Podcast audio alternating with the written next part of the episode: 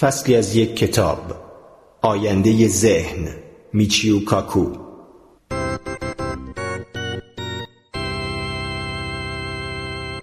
اصل انسان غارنشین. چرا با وجود امکان نامیرایی ظاهراً کسی دلش نمیخواهد تا ابد درون کامپیوتر به زندگی ادامه دهد؟ در اینجا چیزی پا به صحنه میگذارد که آن را اصل انسان غارنشین مینامیم. چرا این همه پیشبینی‌های معقول ناکام از آب در می‌آیند؟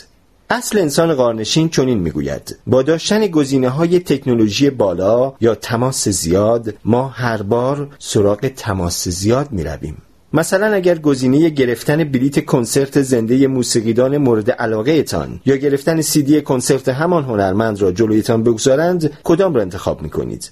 یا بین بلیت دیدار از تاج محل یا تنها دیدن تصویری زیبا از آن، کدام یک را ترجیح می‌دهید؟ به احتمال خیلی زیاد بلیت‌های کنسرت زنده و هواپیما را. دلیلش این است که ما آگاهی نیاکان ایپ مانندمان را به ارث برده ایم. مقداری از شخصیت پایه‌ای ما احتمالاً در صد هزار سال گذشته دست نخورده باقی مانده است، از آن هنگام که نخستین انسان مدرن از آفریقا پدیدار شد.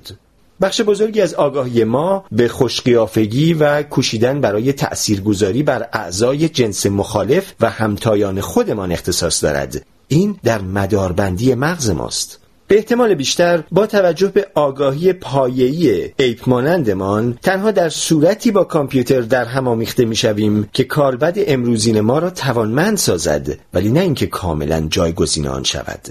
اصل انسان غارنشین به احتمال توضیح می‌دهد که چرا برخی از پیشبینی‌های معقول در مورد آینده هرگز تحقق پیدا نکرد. مثلا دفاتر کار بی‌کاغذ.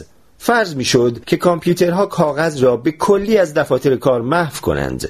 از قضای روزگار کامپیوترها عملاً کاغذ بیشتری تولید کردند، زیرا ما نوادگان شکارچیانی هستیم که نیاز به مدرک کشتن داشتند. یعنی ما به مدرک عینی اعتماد داریم، نه الکترون‌های زودگذری که روی نمایشگر کامپیوتر جست و خیز می‌کنند و با خاموش کردنش می‌پرند و می‌روند. به همین ترتیب شهرهای بی آدم که در آن آدم‌ها به جای رفتن به جلسات از واقعیت مجازی استفاده کنند، هیچگاه عینیت نیافت. رفت آمد در شهرها از همیشه بدتر است. چرا؟ چون ما جانورانی اجتماعی هستیم که ارتباط داشتن با دیگران را خوش می‌داریم. با وجود سودمندی، کنفرانس‌های ویدئویی نمی‌توانند طیف کامل اطلاعات ظریف عرضه شده با زبان بدن را انتقال دهند. مثلا رئیس می‌خواهد به مسائلی در مورد کارمندانش پی ببرد و بنابراین می‌خواهد به چشم خودش ببیند که آنان زیر پرسش و پاسخ عرق می‌ریزند و به تب و تاب می‌افتند. تنها با حضور شخصی می‌توان این کار را کرد. بچه که بودم سگانه بنیاد ایزاک آسیموف را می‌خواندم و به شدت تحت تأثیر قرار می‌گرفتم. با خواندن این مجموعه کتاب نخست وادار به پرسیدن پرسشی ساده می‌شدیم: پنجاه هزار سال بعد وقتی امپراتوری کهکشانی داشته باشیم، تکنولوژی چگونه خواهد بود؟ نمی‌توانستم از سردرگمی‌ام در طول آن رمان دست بردارم. چرا آدم‌ها همان قیافه و رفتار امروزین را دارند؟ فکر کردم که بی تردید در هزاران سال آینده آدمیزاد میباید دارای بدنی سایبورگی با توانایی‌های ابرانسانی باشد. آنان میباید هزاران سال پیش شکل‌های انسانی نحیف خود را رها کرده باشند.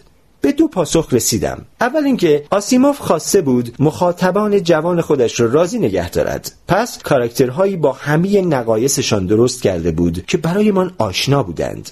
دوم، شاید مردمان آینده این اختیار را داشته باشند که بدنشان ابرتوانمند باشد، ولی ترجیح دهند که در بیشتر اوقات عادی به نظر برسند. دلیلش این است که از آن هنگام که آدمیان نخستین بار از جنگل پدیدار شدند، ذهنشان چندان تغییری نکرده است. پس پذیرش از سوی همتایان و جنس مخالف کماکان تعیین می‌کند که چه قیافه‌ای داشته باشند و از زندگی چه بخواهند. پس اکنون بیایید اصل انسان غارنشین را در عصب شناسی آینده به کار ببریم. دست کم معنایش این است که هر گونه بهسازی شکل پایه انسان باید تا حد امکان از بیرون نادیدنی باشد. ما خوش نداریم که شبیه به فراریانی از یک فیلم علمی تخیلی به چشم بیاییم، با الکترودهای آویزان از سرهایمان. درون کاشت‌های مغز که شاید خاطرات را وارد کنند یا هوشمان را بالا ببرند، تنها در صورت قابل قبول می‌شوند که به چشم غیر مسلح نیایند. در آینده شاید بشود نانوفیبرها را ساخت و به احتمال از جنس نانولوله‌های کربنی به کلفتی یک مولکول، چونان نازک که با جراحی دقیق بشود آنها را با نورون‌ها تماس داد و ظاهرمان همچنان دست نخورده بماند، ولی توانایی‌های ذهنیمان بالا برود. گذشته از این، اگر برای آپلود اطلاعات نیاز به اتصال به سوپر کامپیوتری باشد، نمی‌خواهیم که مثل فیلم ماتریکس کابلی به پس سرمان وصل شود. این اتصال بی برو برگرد باید بی سیم باشد.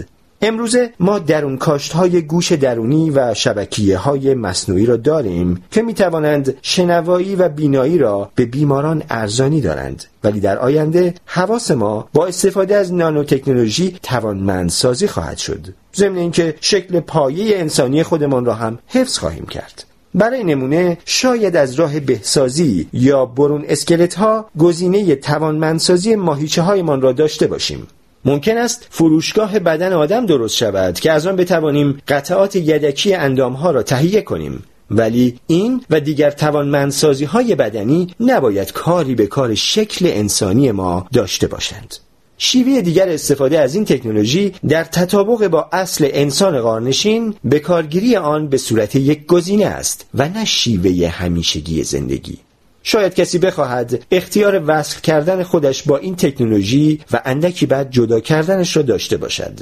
دانشمندان شاید بخواهند هوش خود را برای حل مسائل دشوار افزایش دهند، ولی پس از آن قادر خواهند بود تا کلاه خود یا درون کاشت خود را بردارند و به کاروبار عادی خود بپردازند. به این شیوه دیگر شبیه فضانوردان نخواهیم شد. نکته در این است که هیچ کس مجبور به هیچ کدام از این کارها نیست. ما می‌خواهیم گزینه لذت بردن از سودمندی‌های این تکنولوژی را بدون بدقیافه شدن داشته باشیم. پس در قرن‌های پیش رو به احتمال بدن‌های ما بسیار شبیه به همین چیزی است که امروز هست، به جز اینکه بی‌نقص می‌شوند و توان‌های ارتقا یافته خواهند داشت. این یادگاری از گذشته ایپ مانندمان است که آگاهی ما گوش به فرمان خواسته‌ها و آرزوهایمان باشد. ولی در مورد نامیرایی چطور؟ همانگونه که دیدیم مغز مهندسی معکوس شده با همه اطوارهای شخصیتی فرد اصلی اگر که درون کامپیوتری گذاشته شود سرانجام دیوانه می شود. گذشته از آن متصل کردن این مغز به حسگرهای بیرونی برای آنکه بتواند احساسات آمده از محیطش را حس کند به هیولایی ختم خواهد شد. یک راه حل نصف و نیمه آن است که مغز مهندسی معکوس شده را به برون اسکلتی وصل کنیم. اگر برون اسکلت مانند یک جانشین عمل کند، آنگاه مغز مهندسی معکوس شده خواهد توانست تا از احساساتی مانند لمس کردن و دیدن بدون عجیب و غریب به چشم آمدن لذت ببرد. دست آخر برون اسکلت میتواند بیسیم باشد تا مانند انسان عمل کند، ولی توسط مغز مهندسی معکوس شده‌ای که درون کامپیوتر زندگی میکند کنترل شود. این جانشین بهترین های هر دو جهان را خواهد داشت. به عنوان برون اسکلت بی‌عیب خواهد بود، بهره‌مند از ابرتوان‌ها، چون به مغز مهندسی معکوس شده درون کامپیوتر بزرگ اتصال بیسیم دارد، نامیرا هم هست و سرانجام چون محیط را حس می کند و قیافه‌ای بسیار شبیه به آدم دارد، در برقراری ارتباط با آدم‌های واقعی مشکل چندانی نخواهد داشت. همه اینها نیازمند سطحی از تکنولوژی است فرسنگ‌ها دورتر از هر آنچه که امروزه قابل دستیابی است، اما با توجه به آهنگ پرشتاب پیشرفت علمی میتواند تا پایان همین قرن به واقعیت بپیوندد.